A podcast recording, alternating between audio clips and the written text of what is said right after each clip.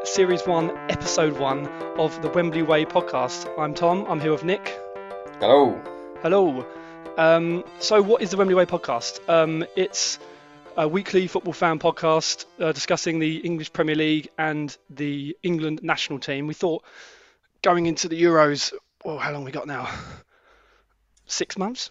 Mm. um, that we thought would be quite cool to start a conversation now, following the EPL, but also as we progress, get close to the uh, summer tournament, we start talking more and more about the national team. And we kind of, no one else seems to be doing it, do they, Nick? Not yet. I think um, obviously it is early to start talking about England and squads, but but there's uh, it's soon going to come around quickly, and um, Southgate's going to have to pick his squad soon. So um, it'll be interesting few months uh, in the lead up, and uh, we're going to get in there early. Yeah, man. Um, I think every episode is going to be like focus on the EPL that week, but then towards the end of the episode, we then divert to the England national team, um, discussing England youth players, um, but also the England squad. Um, on the on the website, um, thewembleyway.com, we have a power rankings page where we kind of list all players within the England national pool and we kind of allocate for goalkeepers, defenders, midfielders, and strikers a certain amount for each role in the team. And as the EPL progresses, this power rankings table changes. Players progress up towards the top rankings of, for example, the goalkeeper list, or down out of the squad, um, and not on the plane, as it were. So, yes, I'd say we're going to talk about that at the end of the episode, and to keep track on of rather the power rankings page on the uh, the wembleyway.com website. Uh, something to look forward to and watch progress as we get close to the summer tournament. All right, wicked. So let's start. First uh, thing I want to talk about is this week's best and worst. What have we got, Nick? It's a tricky one. I've got I've got a few things in there. Uh, I think I know what you're going to put for best, so I've chosen another one. um, so I'm going to go with the De Bruyne assist um, for Stones' first goal uh, yesterday against Palace. Um, the reason I've gone for this, it was obviously just a outrageous ball with the outside of the foot to cross into Stones like that. Um, but not just the ball alone. I think also the two hours that preceded that was Bruno Fernandes. Um, was he rested yesterday? I think he might have been rested yesterday. Um, or, or did he? I can't remember he played and he was absolutely uh, non-existent. But all the arguments recently about who's the best player in the Prem and, and things like that, and you've got you got Bruno Fernandes against Kevin De Bruyne, and and, and although Bruno Fernandes has been brilliant uh, since last January for a year now, De Bruyne is in another league, and I think that ball just epitomised it. Where on a day where Fernandes struggled again against a big team, uh, De Bruyne pinged that ball in, start off the first goal for City, and uh, and, and put them on their way. I always think it's funny. You, no longer can a player just be good. They have to be either the worst player ever or the goat. Yeah, yeah, absolutely. That's just, that's just that's And with Bruno football Fernandes, in the people- yeah. now. Yeah, everyone It thinks. Bruno Fernandes is up there. Don't get me wrong, he's a very good player, but Yeah, still got a lot to prove to be anywhere near De Bruyne Yeah. um, and others in the league. Yeah, indeed, indeed. What's, your your worst? best? Oh, my going- best. We right, well, best or me worst? yeah, let's do my let's do my best. This Yeah, is our go. first time. We're getting there. Uh, my best, uh, as you guessed, um, is Ndombele's f- finish for Tottenham's third yesterday. Yesterday? Yeah, yesterday. Was it away. cross? It wasn't a cross. Uh, let me describe it first, and then me explain why it's definitely not a cross. So um, yeah, uh, Bergwijn picks up the ball. I don't know, ten yards uh, from the, the box, and kind of spoons it over the last man to a running uh, Ndombele. Ridiculous angle. Um, I don't think anyone expected him to try and shoot. Um, he hooks it with the outside of his right foot, even though the, the ball's kind of to his left. So he's really kind of like got his body round and hooked it with his right foot and effectively clipped it over the keeper from like a diagonal, a diagonal angle and hitting the far post, bottom of the far post as well, literally just the bottom of it, and then it clips uh, behind the line. Ridiculous goal. Um, the reason I think it was a shot is because he does briefly look around uh, behind him as Bergwijn scoops over. Um, over his left shoulder, I think, left or right shoulder. My point being is when he does that, I think uh, Reggie, uh, he's so deep. Um, he's I think just in just inside or maybe even outside of the box, and so I think he's nowhere near um, the action. And I think it does look like he would be nowhere near the action, even if he did clip a ball in as a cross. And and that's why I think, and also the power he he, he hooks it with. Uh, I think yeah, for me, definite shot. Um, so I've heard someone twi- someone on Twitter some people on Twitter um, suggest that he's probably just trying to get into a space for maybe, you know, he's probably assuming Kane's going to be there because Kane's always there. Uh, that's a good shout as well. But I think, yeah, especially that guy, he's like, flair is outrageous. Like if anyone in the team was going to try it, it would have been Ndombele, and that's why I think he's he's uh, he's definitely meant it. I think it's a Puskas nominee. Uh, well, it can't, can't be worse than the last one. Yeah, you're having a laugh. To be fair, well, I, the, one, the one where we ran unchallenged for 80 yards. That one, that one. So it's like, about... his goal a few, weeks ago was better than Son's goal against Burnley, the one the Puskas award. So I was at that anyway. match. Oh, hold on. I was at that match behind the goal. Um, I know what you mean though. It's kind of like if you he was he's kind of running in a straight line and talk about yeah. touch the ball about three times. Yeah. And then shoots. Um, it's just like an analog stick on FIFA, just like kept bashing that forward. It's one of those where like it looks unreal, but if one of those players just takes a yellow card, it's over. Like the goal's over in it. Yeah. Like you, you yeah. could take him out. I mean, there's a defender on his tails. Uh, if I think it, just outside the box, you think just take him out, get yellow. Yeah. Uh, and he didn't, and it was the Puskas winner. Yeah. All right, so uh, your worst for, for, this week, Nicky. For what it's worth, I agree. I think uh, the relay's goal was outrageous and it was a shot, not a cross. Definitely um, worth it. it definitely not a shot um, as well. So I mean, that definitely was a shot. You've confused me. Oh, we changed soon. My my worst this week is um is Paul Tierney, uh, the referee yesterday of um of the, uh, the, the much uh, bigged up match of uh, United against Liverpool, which didn't didn't live up to expectations. But um, I don't know if you noticed, but at the end of the first half, there was one minute added on, and the ball fell. I can't remember who it was to now. It might have been Shaqiri or someone like that uh, in midfield, and there was 45 minutes and 54 seconds played. So there was still six seconds to go, mm. and he hmm. lofted the ball over the top uh, through. Mane was one on one, and he blew the whistle for half time. I saw this. So it was five minutes, five, five seconds or six seconds early which obviously isn't a lot. And I agree with people on, on Twitter and other people commentating on it that that um, that the defenders did sort of half stop. But why is he doing it? It's, it's the one yeah, thing. Like all VAR at the moment and offsides and tackles, so much subjective. Just the one thing that's completely objective in football is that that minute added on is a minimum of one minute. Why? I don't get it. It's under Paul Tierney's control. It's entirely entirely him to decide that. And for some reason, he just pulled up early. It must have just been a complete mistake or so. I don't, I don't, really know what's going on, but it's just I think it just about sums up the uh, competency of the referees in our country. To be honest, the, the best thing about that, and and it always happens when a uh, a referee makes a mistake like that. I.e., another one would be like not giving advantage or something when like someone's clear on goal. It happened yeah. the other day against uh, for Spurs against Burnley. His son gets through and he's already blown up. Is the face of the referee? He knows he's made a mistake, but because he, he, knows like the uh, the adjudicator is probably watching him. Yeah. He, uh, he, he has to look like really cocksure. Yeah. yeah. he's like no, yeah, starts yeah. nodding and no, yeah, yeah, yeah, yeah, yeah, yeah.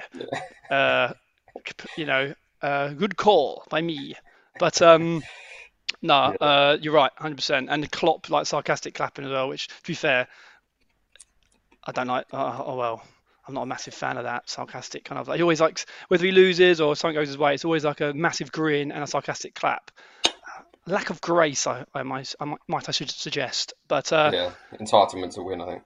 Yeah, but then there's that mentality which makes it so good as well when he installs it in the players and they, they walk out there and Liverpool players and fans did anyway have that self entitlement, you know, perhaps justified with their previous success decades ago, might I add. But yeah, he does install that belief in the players and which is get many fans here, are we, Tom?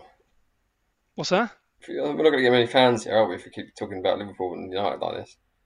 As well. I did think that, but uh, well, I was going to say something bad about Klopp, and then I was like, oh, should I? And then I went, oh, fuck it, I will. Uh... all right, all right. Well, to get Liverpool fans, as you know, to get Man United fans back on side, I'm going to say that I, I doubt Mane might not have scored that, and it might not have had any impact on the game. But it's just such a simple thing that was in the control of the referee, and he and he cocked it up. So uh, that was my that was my worst. My worst isn't football related in the sense as it's not um, gameplay as such, but mm-hmm. rather this whole thing around players not being able to celebrate. Um, so it's not. I, I I think football probably should be cancelled. We shouldn't be playing through a pandemic anyway. Probably. I mean, let's, let's have it right.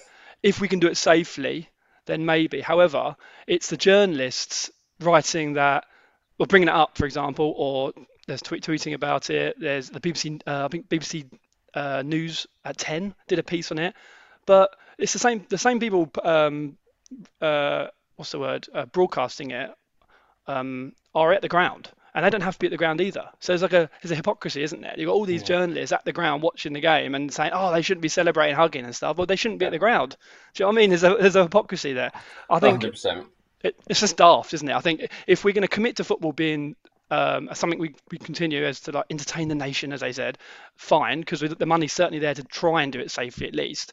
Um, then you've got to allow them to celebrate because they're also allowed to do 50-50 tackles during a match. do you know what I mean? They're also getting they're also getting on the coach prior to the match and training all week with their teammates. For me, that's uh, my worst of that week. Exactly, I, I would agree on that. I think it's um, one minute you're you're sitting on a bench two meters away from your teammate with a mask on, and the next minute you're you're in a corner or in a change room or, or a training ground right next to that person without a mask. It just doesn't make sense. And and the celebrating, I, I do I do think um, there are occasions where players can probably use a bit of sense and go, actually, I'm not going to sort of hug this person completely or whatever. I, I don't mean immediately after a goal, 'cause I think that's really difficult to control, but like sort of after the final whistle, you got you got players in opposition teams who are from the same country, sort of their arm over each other, whispering into each other's ears and shit like that. And, and, and that that can be stopped easily, um, but but by no means should football be targeted for the spread of coronavirus because it's uh, completely completely not the issue at the moment. So um, I, I agree with you on that one as well. There you go. Uh, okay, moving on.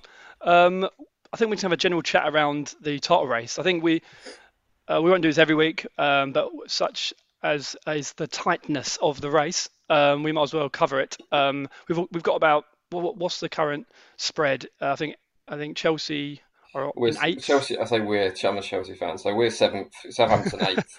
Um, but then if you're including Southampton, they're on the same point as West Ham in ninth. There So. I don't know where where do you where, where do we stop? Villa in Villa in tenth, Arsenal eleventh. We won't go every for every team. I think it's just uh, pick out some uh, some Yeah. points around some teams and maybe end with United. Um, so what's happening with Chelsea at the moment? Um, we're just not playing that well, I would say. Um, the the signings in Werner and, and Havertz have caused a bit of an issue in in that um, the first one that, that for me is the most problematic is, is Werner, um, and I don't really mean the missed chances that he has. I mean, he had one the other day against Fulham right at the end where he could have slotted it away, and that's sort of his bread and butter. But it's more it's more his all round play. He doesn't he doesn't look like he's um, he, he's, he's a very good footballer at the moment.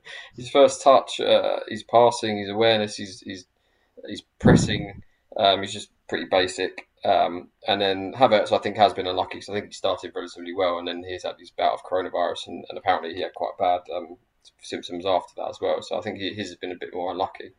Um, but yeah, I think short, short of confidence. We've had injuries in, in the wide positions.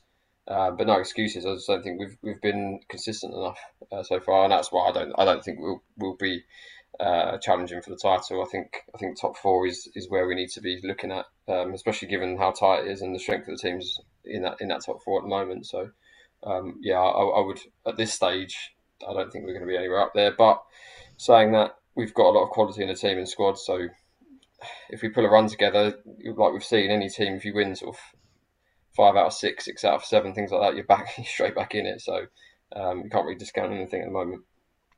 Yeah, I'd say similar about Spurs. Really, I don't consider us in the race. If I'm honest, I never really did. I enjoyed it whilst we were up there. I'm a Spurs fan, by the way, if you didn't know. Um, being behind the goal of Son, uh, Son's Puskas, uh, gave that away. But um, yeah, so I think obviously we've started pretty well. Sh- Yeah, um, could have been. Thankfully not. uh, no, uh, as I'd say, um, yeah, I think we we started obviously really brightly, um, but I, I think, uh, as I think you said in the past, um, it was we were being saved by the crazy um, conversion rates of Kane and Son. Um, that's slightly slowed up, especially Son. He's missed some uh, one-on-ones in the last three matches, um, and that's I think, yeah, p- partly down to uh, no, sorry, that uh, being that one of the bigger issues we have at the moment with the results um, we've experienced in the last few weeks. Um, another issue I think is the way Mourinho has set us up. It's such that the defence really can't make a single mistake all game. Um, you effectively score early, and we have done. We've been quite quite successful at that. throughout the whole season hasn't really stopped that. But the way we play is to obviously um, surrender the ball and encourage them to uh, play on us. And them having the ball isn't necessarily them in control, being the opposition, but rather um, Mourinho's opinion is that we're in control of just nullifying anything they throw at us. The problem is um, any mistake uh, uh the defenders make uh, often um, opens a door up to a quite um, high XG chance, if you will, expected goals chance, i.e., a good quality Ooh. chance. And I think um, we've seen that um, recently, um, finally, in the last few weeks, come to bite us uh, um, with obviously Fulham, uh, Wolves, these set pieces that we're, we're giving away late uh, due to this pressure that the, these opponents are mounting on us.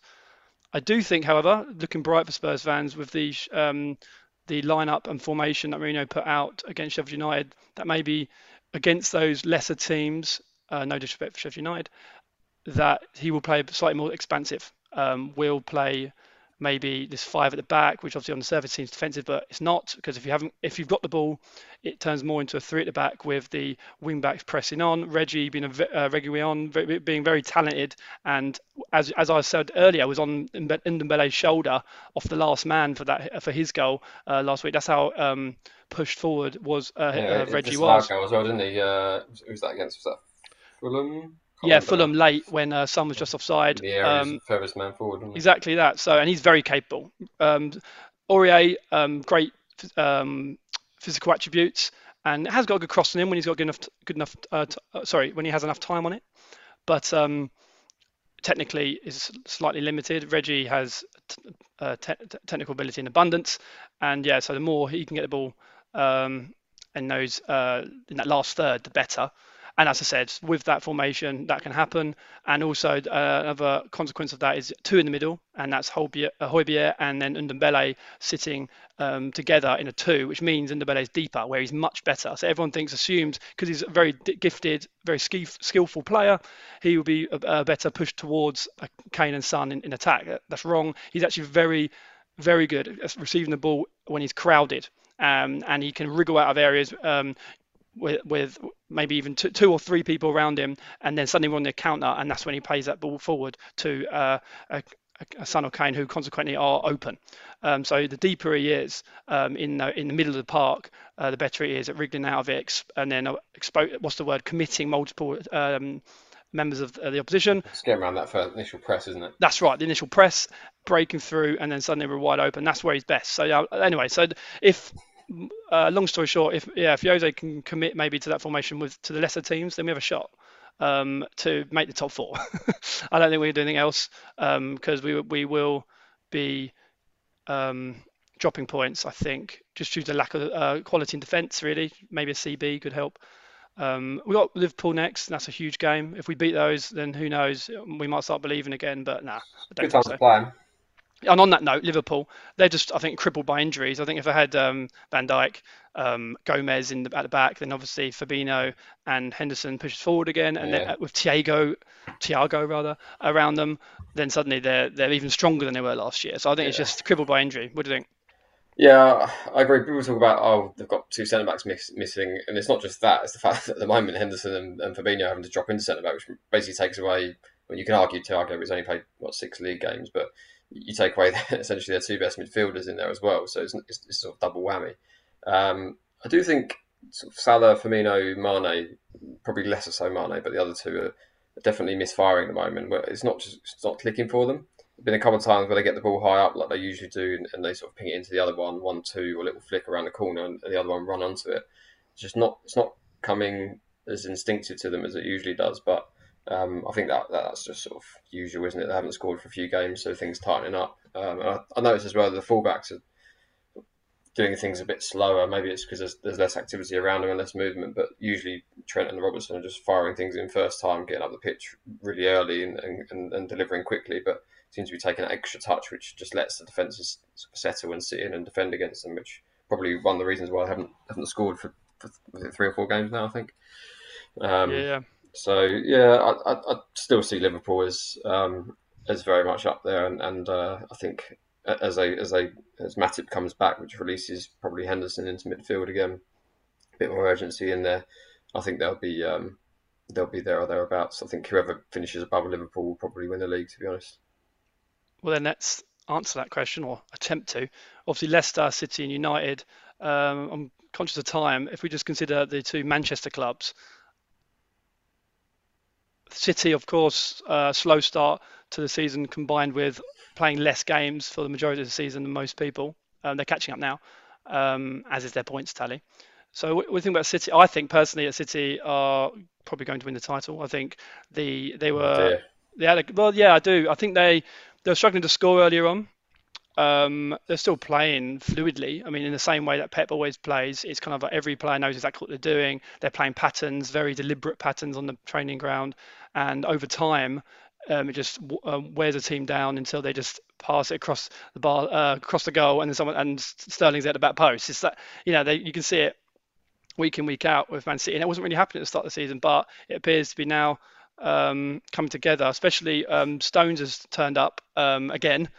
Um, had a good a couple of weeks. Um, yeah, um, I do think so. I think with the if obviously the talent there, they've also spent billions, and obviously eventually that's um, probably work out over a course of a season uh, that quality of squad. I do think so. I think there would be. I mean, obviously if they win their game in hand, the top anyway. Um, and I, I, do think obviously they had that slow start, but because they've had less, they had played less games for various reasons. I think it was like a uh, what's the word like uh, they've kind of gone quietly. And no one's really noticed yeah. how good they are, and that they are probably still the favourites very much so. What do you reckon? Um, yeah, I said I would do when you started speaking because normally we disagree on everything, and uh, and I completely agree. um, yeah, I think they're they're favourites, and I think they will win it. I, um, I think that slow start coincided with Gundogan missing pre-season and the start of the season with COVID, um, and lately he's been just been absolutely unplayable. I think he just makes them tick in midfield. Uh, he, connects their midfield and attack so well, and I do think that in the past, uh, City have been free flowing, attacking football, scoring lots of goals, breaking records of the amount of goals they're scoring and points. This season, yeah, it's not been the same. They've had Aguero and Jesus out injured, obviously, but it hasn't been the same. But they've definitely shored up that back four um, with with Dias and Stones being a really settled partnership.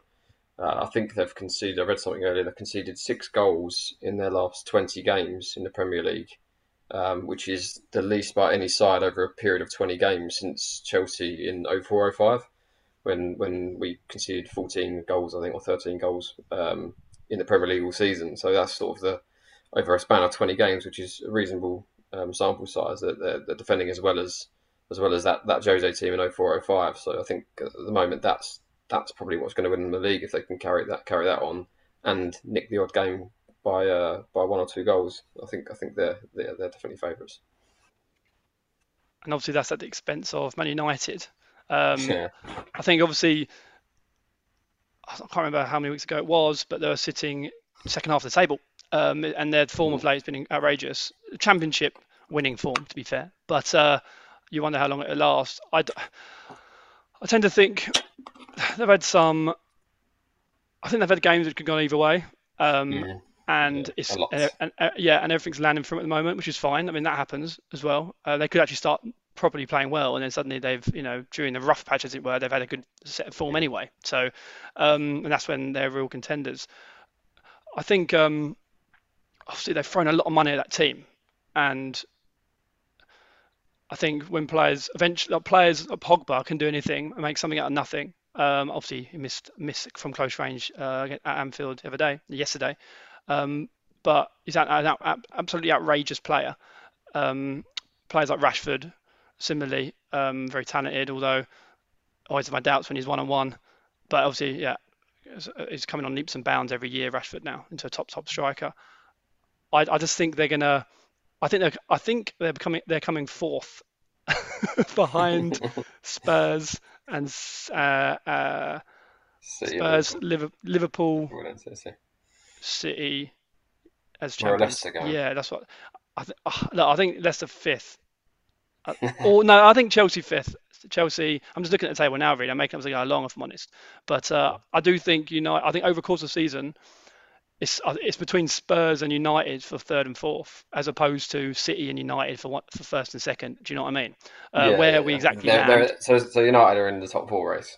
I think they're in the top four race. I don't think over the course of the season, the rest of the season, I think you'll see them slightly fall away. Don't get me wrong, they've, they've been playing very well recently. Um, I hear you've got a, uh, an opinion that you wanted to uh, stress about United? Well, it's, it's along similar lines, but I think it's just a case of it's sort of is, is Ole doing a good job or not? Of course, he's doing a good job. They're top, but like you said, they've spent billions over the years, and actually they've got they've got a quality starting eleven, um, and possibly a quality sort of twelve or thirteen in there, um, which are basically saving them or, or not saving them, but but pushing them up the table at the moment and, and putting them into first. It's just the quality of player. And the reason I say that is because you look at the games they've won this season, and we've got games like Brighton, Newcastle, West Ham, Southampton, Everton, Sheffield United. In all of those games, they went behind, and the players just sprung into life by from one moment, one goal, one one little moment. I think West Ham, one that spring, springs to mind, is the ball that went definitely went out of play, but VAR couldn't give it, and then they went on and scored from that, and that was their first goal, and they went on to win the game when they were playing absolutely diabolically before that. I think for me that springs to mind that they're not they're not set up to, to play well. I don't think they, they they're cohesive as a team, but as soon as they go behind, it's then like, well, we've got nothing to lose, so we have to start playing, uh, and and then they win those games, and again showing that there's there's some other games in there. So Wolves, West Brom, and Burnley. Those three games they won one 0 all, all, relatively late on, all second half at least goals. And I think that that's again it's it's nil nil. Crap, we draw into West Brom here, we draw into Burnley here. We need to do something. We've got nothing to lose almost because we have to win this game. And then that literally leaves two games this season in the Premier League that they've won, other than those games I've just listed. So I, I just think that they've been lucky in the games they've they've fallen behind in uh, and the quality of their team has got them out of a bit of a mess. And I don't think that can continue all season. And that's why I think they'll they'll fall away, and uh, and City and Liverpool will finish above them, and and they'll be in a top four race. I'm not saying they won't they won't finish in the top four. I think they probably will, um, but not title contenders for me. We keep agreeing, don't we? Never never usually agree uh, about. Well, it's because you could be arguing about Chelsea and Spurs. I think otherwise. Yeah, yeah. maybe I have to put them on the agenda. VAR. We want to discuss VAR. I think um, the issue I had, uh, which I wanted to raise, um, obviously VAR is a shit show anyway, but um, was the handball rule and the fact that that's changed throughout the season. And a general question to you, really, do you think that was fair? So just to shape this question, obviously start of the season it was a joke. Um, every week, every game, nearly, uh, there was a crazy decision where quite clearly an undeliberate handball um, was penalised and consequently a penalty. They realised um, quite quickly that this couldn't continue and has since ch- changed the rule. And even linking this back to Man United, Man United in the last three weeks alone have had numerous um, well, occasions, if you will, where it's hit, it's hit an arm. I can think of a, a Harry Maguire being one of them. Um, and and you you seem to wonder like the Spurs miss out on points against Newcastle, um, and it's those points that can make the difference. And it, should rules be changing mid-season um, when they can affect games and points and league uh, standings as drastically as penalties and VAR does? No, but I had to. Uh, you said it yourself. There were some crazy decisions and, and stupid stupid penalties have been given away, and obviously the one you probably sticks in your mind is the Dier against Newcastle one. Yeah. Um, but there was a few more as well. Uh, I don't. Th- I don't think it should have. Rules should be changed mid-season, but I think it had to. I think it was just so ludicrous some of the things that were being given. Um, in terms of integrity, it's difficult. It's unlucky, and it's lucky for some. It could have been the other way around, and that's. I think that's the only thing I would say is that every team had near enough, probably the same amount of fixtures, bar United and City, I guess, who had one less at the time because uh, of the late start. But every team had the same amount of fixtures, and it, and it could have gone either way in those games. Obviously, like you said, some teams would have dropped points because of it, and some teams would have gained points now because it, the rules changed. Um, but for me, what's far more concerning is the is the general ge- general uh, rules of VAR and how it's causing inconsistencies, um, which I can come on to. But I'll let you say your piece on the on the integrity and rule change midway through the season first. I, I think I'd agree that it had to be changed. It's more the question was more the fact that everyone had played the same amount of games. Does that save it? I mean, or or but rather the fact that teams have suffered from it and other teams got away from it, got away with it rather, didn't it didn't impact them during that same period of time, and then seemingly they benefit from the rule having been changed later does that um, mean it's not what's the word? Not fair, I guess, to put it bluntly. Mm. Um, I don't know. I agree. It had to be changed, but it does fuck me off when when you see these instances, these actions occur, and you're like, we've it cost us points at the start of the season, and it's a bit of a shit show. To reuse the phrase I started the, with. The rule change was was pretty soon after the Spurs one, wasn't it? I think it was immediately after. Yeah. It was. It was. It's the same. Which I suppose I, I, I was just going to say that that at least as a Spurs fan, it's um it's usually something that happens after a Liverpool game or, or like a Man United game. Sorry to pick on these teams again but where like something happens that's unjust to that team, and then the Premier League or the FA or, or PGM or referees people decide to change something because of that. So I guess you can feel honoured that at least uh, this time it was Spurs being um, fucked over that, that caused that uh, as, as, a, as a silver lining. Honoured. Taking the piss, and yeah. well, yeah, but there was ones where I think it was like Crystal Palace or something like that got one earlier on the season, and that was just as bad. Um, I might not Palace, I can't remember now, but there was one. There was one to a, a lower um, lower position team uh, in the league, and and nothing was done about it after that, and it was just just as ludicrous decision. So obviously, um, I guess they're taking up taking note when when it happened to Spurs. Yeah, just it's just really frustrating, I think, for a lot of, Spurs, yeah. of the Spurs fans because obviously something very similar happened um, after yeah, the Champions League. Cha- well, no, the Champions oh, League final. The Champions League final. Oh, yeah, um, of course, yeah. They added this rule. They they they brought they introduced the rule of if, yeah. of rather it hitting at any hand in the box. Uh, sorry, any attacking attacker's hand uh, arm in the box. It's a, a, penalty no matter what. So no no context, no uh, uh, no question of whether it's deliberate or not.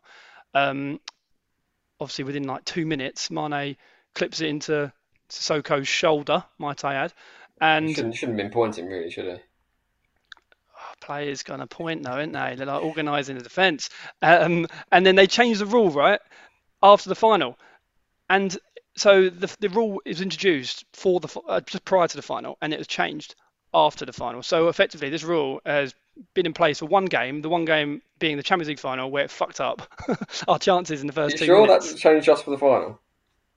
It was introduced like June first or something. No, it was introduced June first, and the right. game was like just. I mean, I double check this. Please yeah. uh, email in at uh, podcast at thewembleyway.com if I'm totally wrong.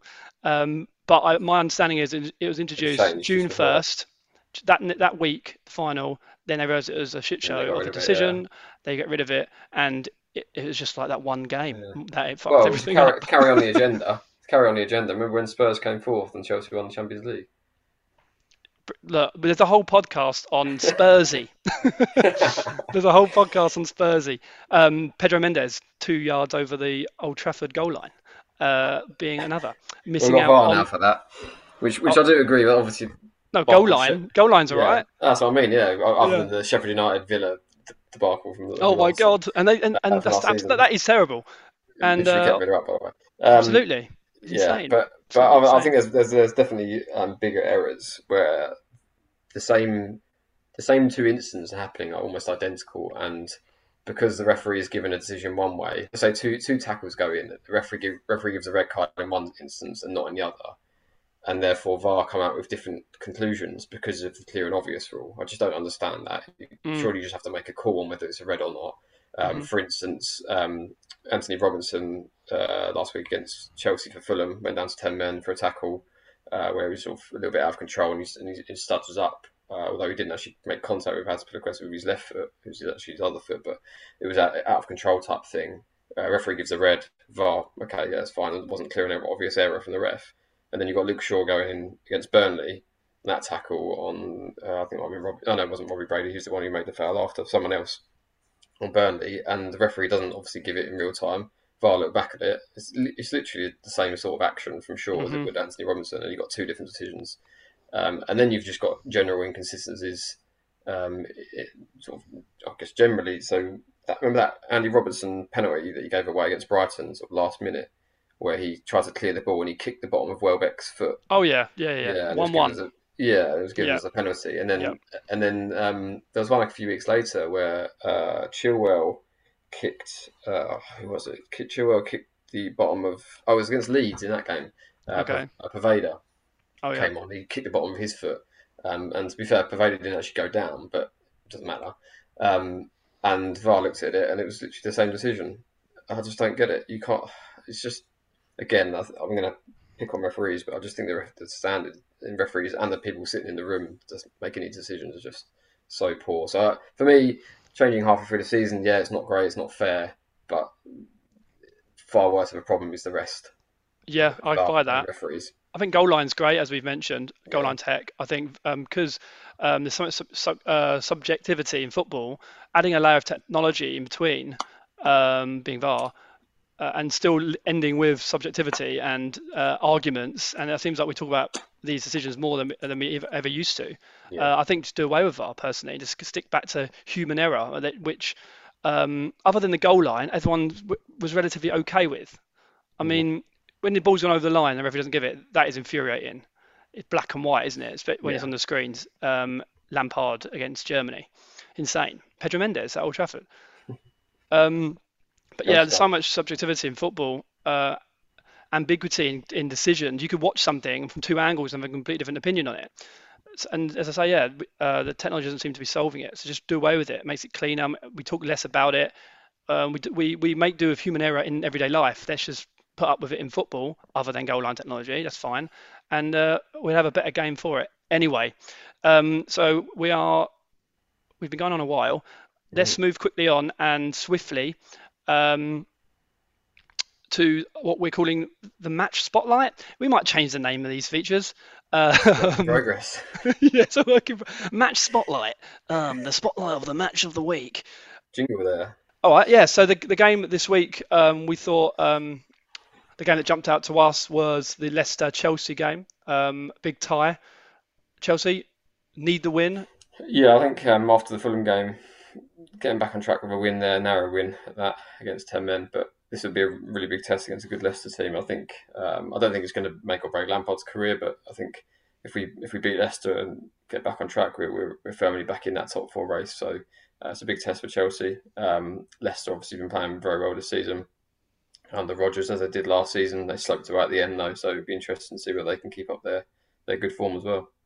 Yeah, I mean, a player to mention Fofana at the back has been rock solid. What a signing! One of the signs of the season season for uh, in the entire league, really. Um, and Maddison in the last few weeks has stepped up as well, starting yeah. to convert his chances, um, pushing for that uh, England spot, which we'll get onto later. Yeah. Um, it would be interesting yeah. with Chelsea and what Lampard decides to do because uh, he's trusted um, Pulisic, Ziyech, wingers at the moment haven't really been firing. Callum Hudson-Odoi has been been uh, on very good form, so it'd be interesting to see whether he plays and, and what he does with Werner. Werner has been pretty diabolical recently, so does he does he stick with him and, and give him some faith, or does he does he swap him for Giroud or, or Tammy? We'll see. Okay, predictions. What do you reckon? Um, I don't think we're playing well enough for me to warrant a win here. I'm ho- I'm hoping we will. Obviously, uh, I think I'm going to go for um, a 2 1 Leicester. I was thinking the same, to be honest. Um, I, was, I, was, thinking 2 1 or 2 0 Leicester. Um, this You're going to have to get yeah, something different, aren't you? I'm so. going to have to now. Yeah. Straight in. I'm going to go uh, first next week. 2 0 Leicester. Okay. It's pretty damning, isn't it? Spurs fan, knowing it. So, mm-hmm. uh, Maybe I'm just being pessimistic, know. That's it. Trying to cover my back if we do lose. I predicted it. There you go. So that's this week's match spotlight. So we're going to be honest with you. We actually recorded a match spotlight for Southampton and Leeds. Um, we recorded it last week, and it's since been postponed. So we recorded Leicester Chelsea instead. Uh, but we liked the conversation we had about Leeds um, after uh, that initial match spotlight. And so here it is. Yeah, as, as you alluded to it there, Leeds are obviously very entertaining. Um, everyone's second favourite team. Obviously, uh, Bielsa's really um, popular anyway, uh, due to his links with Pep and Poch, the you know the godfather of attacking football, all this kind of stuff. Um, but was what was um, uh, grinding on my gears, as it were, was yeah the the the hipster loving for them, no matter the result. So it'll be they're losing 3 0 at Spurs, and the commentators are literally oozing over how risky, uh, what the risks they were taking, even though the risks weren't paying off, and we kept catching them in just outside their own box and scoring from it. And it was like, so you know, uh, it's not. I don't think it's naivety because Bielsa knows what he's doing. It's it's just a um, it's a it's a commitment to a style of play no matter what, and that will work. It will keep them up because um, they'll dominate against the lesser sides. Although they just did just lose to Brighton, so that's my point. That's my point down the drain. But um, I think they'll then get caught out against the top teams um, and horrendously so. So um, I think uh, they'll be safe because of it. It's mm. just when they've been safe maybe a couple of years and then the management and, and then the board want to progress. Um, do they pump loads of money in, um, hoping that with better players, the style become more successful? Probably would be the case. Uh, but do they? Is the risk of Bielsa? He never sticks any. Uh, he never sticks anywhere long. Um, or yeah, or they just uh, hire someone who's maybe a bit more pragmatic. Mm.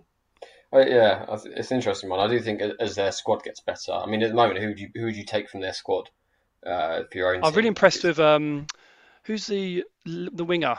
Is it Raphinha? Is it Henderson? Oh, Harrison. Yeah, Harrison. Harrison. I knew uh, I knew um, Henderson wasn't right. I was like, it's York not right. City, NYCFC. Mate, he's, uh, he's, he's I'm really impressed. Very good. Yeah, I agree. Very good. good. Um, I, I just think the yeah as they as they get a better squad and better players, clearly the, those risks that, that you talk of will pay off. Um, I just think the blind following of Bielsa is a little bit a little bit naive. I, I do think there's games this season where they could have um, tried to shut up shop a little bit more. I know it's not his style, but but um, at the very at the very least, it would help their goal difference. Um, sure. Like the Spurs game, United six two, I think it was. Yeah. Um, and people are saying, "Oh, they're twelfth or whatever they." Well, I don't know what they are now. Maybe a little bit lower than that, but mm-hmm. they're doing so well. What do you expect from them? And and they could be doing better. Like, surely you want them to be doing better. What, what's the harm? I think they've lost all, all of these games against big teams, barring City, um, when City weren't really firing as well. I just think they, they could push on if they if they had a bit more of a pragmatic approach in those, in those games against the, against the good teams. But um, yeah, I, I, agree with you. They'll, they'll, stay up. I think maybe maybe actually my gripe is probably the commentators and pundits actually rather than Bielsa and the style. Fair play to Bielsa who's sticking to it and and he's, yeah. uh, and he's sticking to his style. That's fair enough, I guess. Um, that's that's what he wants to do. It's more it's more the pundits and, and, and who are just commentating on their like enjoyment of the game rather than any tactical uh, awareness or, or or or sort of commenting on how, our team can improve. It's just oh we, we really enjoyed watching that. Yeah, that, they must they must be great.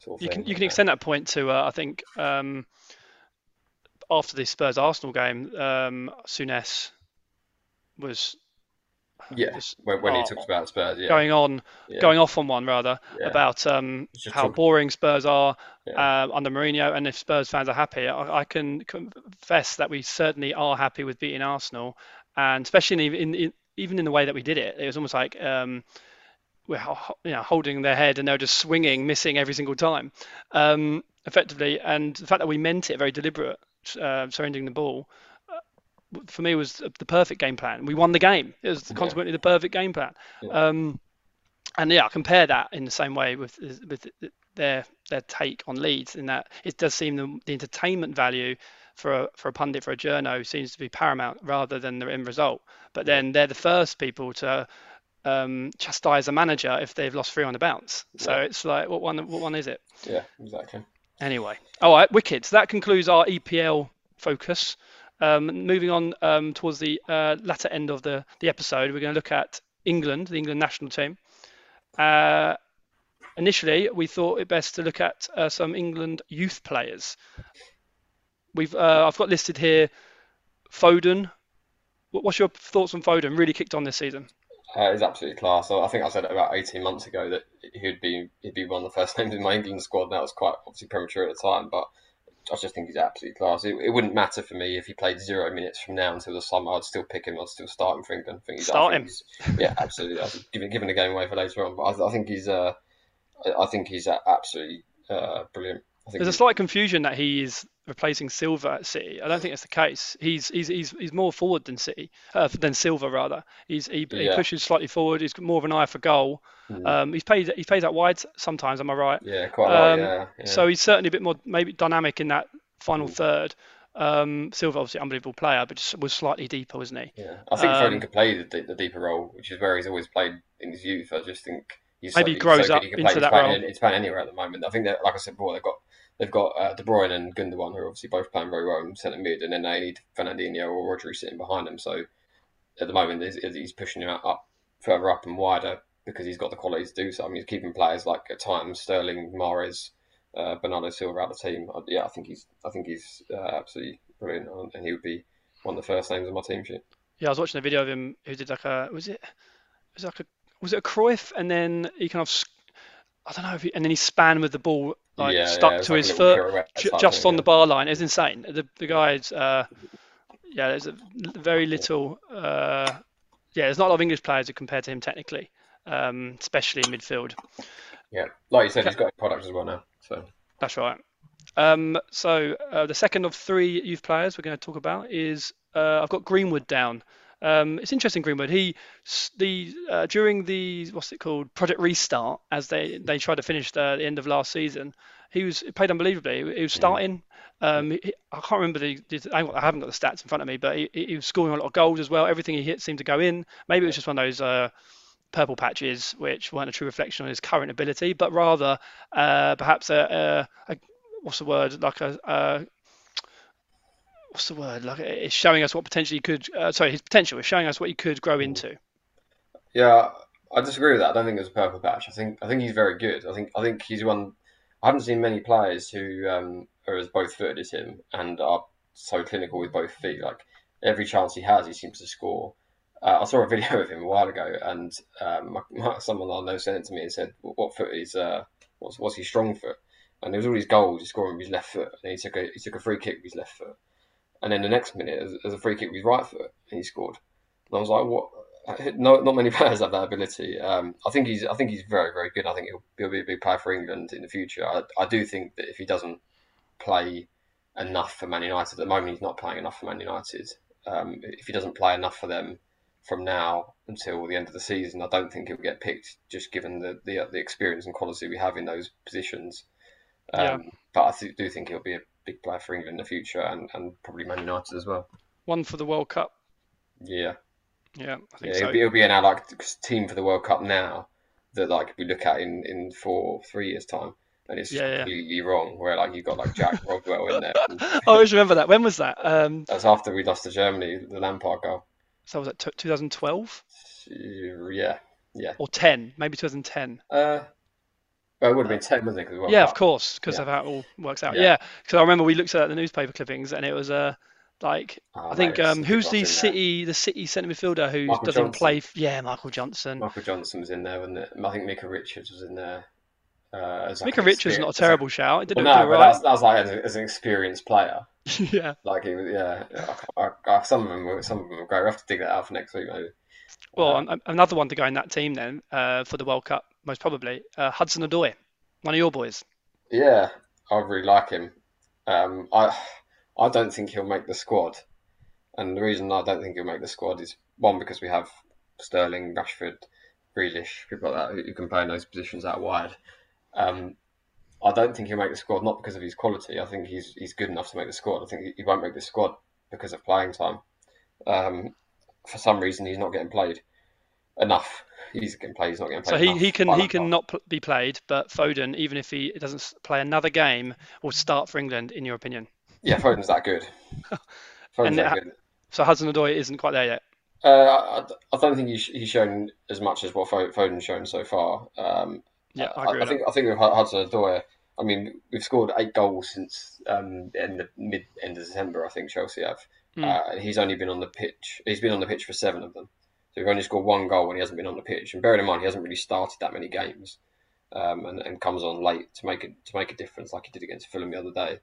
Um, in my opinion, he should be starting every game at the moment. Um, Pulisic is, is struggling since his since his injury, and uh, uh, who I really like Pulisic by the way. He's really struggling, and Ziyech has obviously had an injury and just come back as well. So I think Hudson Odoi, if he were to play again, if he were to play from now to the end of the season, I think he will be in the squad because I think I believe in him. I think he's that good. Uh, over who I've got no idea. By the way, um, We've, we've got an abundance of riches up there now, have, we have, especially yeah. if you consider Greenwood for the World Cup. yeah, exactly. Um, Rashford, Sancho, yeah, Harvey uh, Barnes. Harvey Barnes. I like him. He's good. Um, yeah, I, I just think he's not going to play enough from, from now till the summer to, to warrant a place, which is a shame because he, he, he's, a, he's a match winner. He's, he's a great player. And now it's time for our final uh, feature of the podcast. It's getting on, so it's best that we uh, yeah, we do this hastily. This is the uh, the part of the show where we talk about the England squad. Um, we're not going to cover the entire squad, the entire 23 that goes to uh, the Euros, but we are going to talk about the first 11. So I'm going off of um, where we're at now and how players are playing, obviously fitness as well. Um, so players like Joe Gomez, obviously injured and hasn't played for a while, so uh, not not selecting him. But so in goal, I'm going to start with Pickford. Um, I do think that Jordan, uh, Jordan Dean Henderson is a better goalkeeper than Pickford, but he's not playing uh, for Man United that much, apart from in, in, a few of the cup games and Champions League games. So Pickford, he's done, he's been there and done it for England. He's not great for Everton, but he's he's, he's been okay in an England shirt. So I'm going to go Pickford. I'm going to go a back three, um, which Southgate seems to be sticking with. So I think that's probably what he's going to do. Uh, it's going to be Walker on the right of the back three, using his pace to cover the, the other defenders. I'm going to go with John Stones in the central of the back three, uh, playing very well at the moment. Um, played himself back into Pep's plans, really. Uh, everyone thought he was gone, so uh, I would have him in the middle and I would have Harry Maguire on the left. Um, maybe a tight call between him and Mings, um, but I do think that Maguire having his leadership there and his set piece ability, and he can bring the ball out from the left as well. He's done it plenty of times for England before as well, so that's my back three. Wing backs, probably one of the hardest calls actually in the team. I think on the left side is pretty settled for me. Chilwell, um, I'd have him at left wing back. On the right, I think I think you have to have Trent. I think we have to have Trent, just given what he's done for Liverpool over the last couple of years. Um, it's close though, isn't it, between him and uh, Reece James, obviously. Yeah, and, and yeah, Walker, but obviously, yeah, I know you're having Walker uh, tucked inside. Yeah, of course. He's, yeah, yeah, I he mean, makes a case for that right back role as well. Yeah, I mean James is running Trent very close. Um, as a Chelsea fan as well, that, that probably pushes it even more for me. But I think just at the moment it's just about Trent. But if James carries on his form and, and Trent carries on his um, sort of lack of form, I guess at the moment, then then there's definitely a chance of James going in there. And a sort of honourable mention, I suppose, is Trippier as well, who's who's um, going under the radar. Obviously, recently been banned, but I think he's been overturned uh, or at least suspended. Yeah. Um, he's played every game for Atletico this season. I actually think Um, a, a wing back role could suit him. He obviously hasn't got the legs, but in Yeah, that think that's the final third, in that final third or latter half of the field, his delivery, for example, is unrivaled. Uh, maybe with, with Mm. James in the team and Trent. And Trent. Oh God, the two. why, why have we got so many good right backs? yeah. exactly. Um, so yeah, I think I'm, I'm going to say Trent, but, but very very close behind is James. So that's my back five or back three and wing backs if you want to call it that. Um, I'm going to go with a with a two in midfield. Um, Southgate seems to have liked that double pivot, but the players I'm going to pick can be fluid and make it into a three uh, times as well. So that's the re- part of the reason I'm picking these players. Um, so the two in midfield, I'm going to go with um, Rice and Mount. Uh, I think Rice is, is very, very good, um, getting better every game he plays, turning into a leader, getting better with the ball as well. I think he, I think he's a dead certain to start. If, if I'm honest, in my opinion, I think Southgate really likes him. Same with Mount. As a Chelsea fan, I see what Mount does week in, week out. Um, I think he's unbelievable. Can do everything. Can play deeper. Can play higher up. Can tackle, press, shoot, create. Um, so for me, he's in there. Um, it's a tight call, obviously Henderson with experience and probably vice captain for England, but I do think the energy of Mount in there alongside his mate Rice uh, is perfect. Then the reason I'm picking this player is I think he's absolutely class, and I've said previously, even if he didn't play another game for Man City, I'd still pick him and probably start him. That's Phil Foden. So I'd have him on one of the wings, um, probably on, on the on the right wing, cutting in on his left. But as I mentioned before, with that two midfield, he can easily drop in and have him and Mount as two eights, and Rice sitting behind him deeper. So it sort of keeps it quite fluid. If, if we're not if we're losing the, the, the possession in the game, we can sit three midfield and and, uh, and move the other winger, who is Sterling in my team, uh, up, up closer to Kane. There's more of a two up front, which turns it into a sort of three five two at times as well. hmm Um, Sterling, I think, is a close call. I think Rashford's got an argument to be in there as well, but Sterling, uh, for me, is, is, is a level above, I think. Uh, and the striker picks himself, really, didn't they? Absolutely dead cert to play, uh, and that's Ings. Um, uh, no, obviously we're going to go Harry Kane uh, up front. yeah, Uh, I don't think I have to. I don't think I have to talk about him. no, you got me there. To be fair. Um, okay, um, so my team slightly different. Um, I've gone for a different formation as well. Uh, I've gone for four at the back um, with let's have a look. Yeah, four two three one. That's what I've gone for. Just um, Yeah. I've listed the names. I just have to figure it out in my head there. Yeah. Uh, so in goal, um, because it's a Euros, I think it's, it'd be quite nice if we could. You've kind of introduce maybe a player that is quite young, but uh, you would want ready for the World Cup, and so maybe they can shake that um, those kind of major tournament cobwebs, if you will, um, during the Euros, ready for the World Cup. And that, for that reason, I'm going to go with Henderson in goal. Uh, yeah, you're chucking him in, but he's played a few times for United, and I think if he gets a few more appearances, I do think Pickford's a bit of a liability. He's so aggressive. Um, I, know, I know all keepers have a bit of a crazy edge to them, but um, yeah, it's, it's been proven disastrous at times. I remember when um, he ran out, I can't remember who it was, what centre back it was, but he ran out and got confused with his centre back. It just exposed the goal wide open where just clipped it in. This was at Goodison Park a couple of years back. Um, and most recently, like, uh, what's the word, injuring uh, Van Dijk as, as horrifically as he did. It's that kind of erratic, erratic uh, nature which I'd like to Yeah, avoid. it's, it's, always, it's always in no man's land for me. I, I don't. I, I picked Pickford. I don't think he's, he's a particularly great keeper. I just think Nah. it- because he's, he's trusted by Southgate, I think he'll be in there. But But uh, imagine if you rate if you rate Henderson would be nice. Yeah, yeah, Yeah. I, I really do, and I think he. I think for me, I would I would be trying to pick him as long as he plays enough for Man United. But yeah, yeah. uh, obviously So my my position is even if he doesn't play that much more, uh, he play hopefully he would- play more. Uh, Yeah. He probably needs to play a bit more. Uh, I, I do concede, but um, I think imagine getting him in there as a Euro, in the Euros and how much better be um, yeah, in the World Yeah. Cup psychologically experience, having that, yeah. experience. Um, anyway, that's my case for Henderson. So forward at the back, Walker. Again, experience. This one's experience. Um, Interesting. Stones, Maguire, and Chilwell. I think Walker, um, obviously, we, we know about what he's good at. Athleticism is insane. He's also um, proven at City um, not to be. Uh, I mean, he's. I think he's shaken the. Uh, well, at Spurs we used to call it brain farts, but I'm not not a fan of the term if I'm honest. It's kind of like. Uh, a mistake, he'd do that one mistake a season, and and it'd be like a terrible mistake. But it does seem to be reducing those over the years uh, at City, and that's why I think Yeah, uh, still, still, a few penalties to be fair, but, but yeah, I know what you mean. I think it's Yeah. still probably the most dependable right back we've got. Um, dependable is a very deliberate term, as opposed to maybe creative, uh, talented, maybe maybe not even most talented, but dependable. Um, and I don't have to make my case for him that much. Uh, he's, he's proven it at City time and time again. Um, it's just obviously we've got Trent and Reece who are incredibly talented behind him. But I like the idea of Walker, Stones, Maguire, and Chilwell at the back as a four.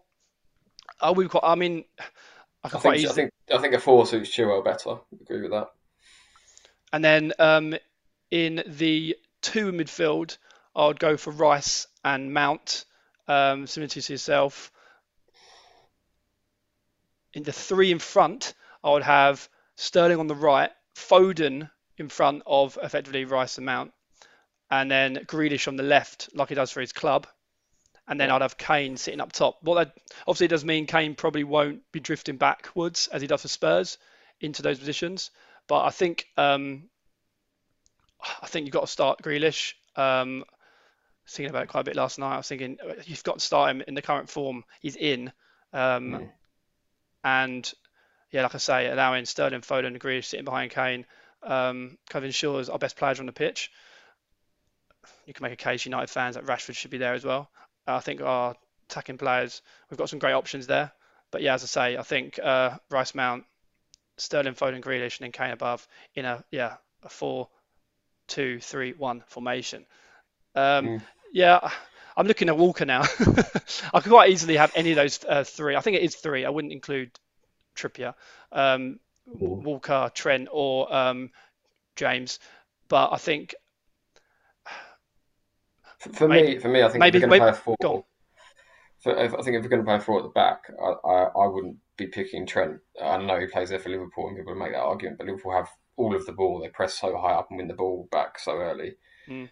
England, England won't do that as well as Liverpool do. So for me, I think if you're going to go for a four at the back, it, it's Walker or James.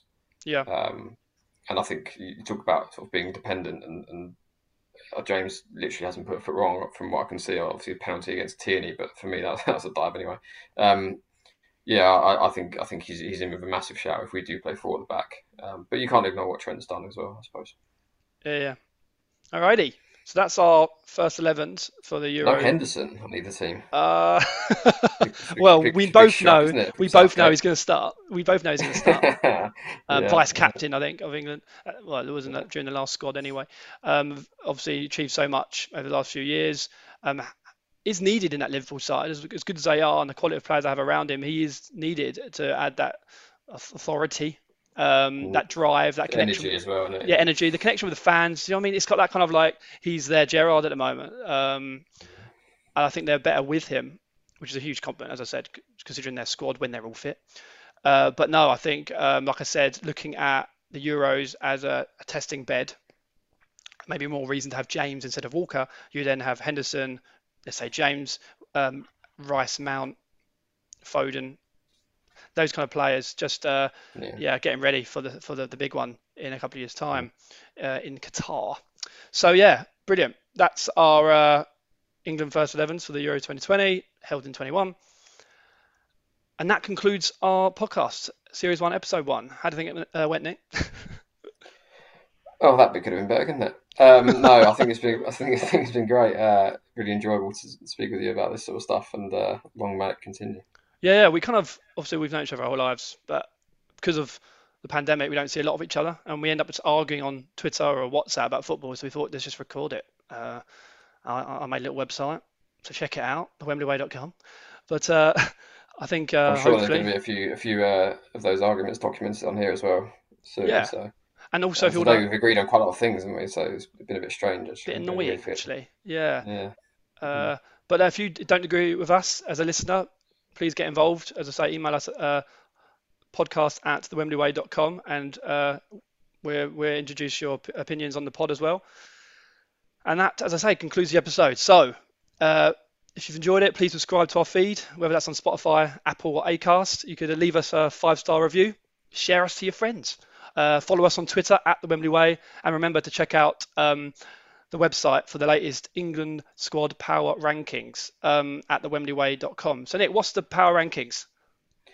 Our power rankings are um, is essentially our squad and, and the strength of, and importance of the players in each position. So we've got got it segregated out into goalkeepers, defenders, midfielders, and forwards. Um, and essentially, the, the top of the so let's say goalkeeper list it will be our most important and most likely to start uh, goalkeeper, and similarly for the defenders, midfielders, and attackers. Um, and, on, it, and, on, that note, uh, you can actually check out the website, thewembley.com forward slash power dash rankings, um, to see the current, uh, as I say, uh, power rankings for the England squad. Um, at the moment, in, in, goal, Jordan Pickford, Pips, Henderson, and Pope. Um, the rest of the the pool of English keepers are there also. Uh, defenders, Harry Maguire is at the top of the mm. defenders' mm. power rankings. Midfielders, Jordan Henderson. I love how Henderson is at the top of our power rankings, yet neither of us chose him.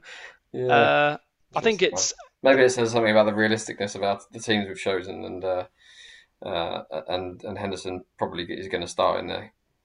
Uh, yeah, yeah. I think maybe it's his leadership thing.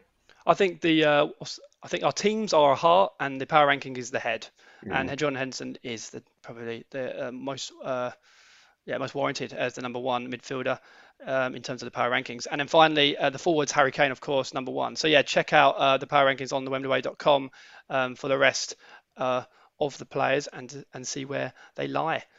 Uh, that will be updated throughout the weeks. That's what um, that's the whole point really. So you can check in uh, on this on this page throughout the EPL weeks and see how it changes, um, warming up uh, to the summer tournament, where hopefully the power rankings reflect what Southgate goes with. Um, so yeah, as I said, you can check that out on the Wembley.com. And that's it. We promise you it is over now. So uh, thank you very much. Uh, that's goodbye from me. Uh, goodbye from me. Thanks for listening. Cheers. Bye bye.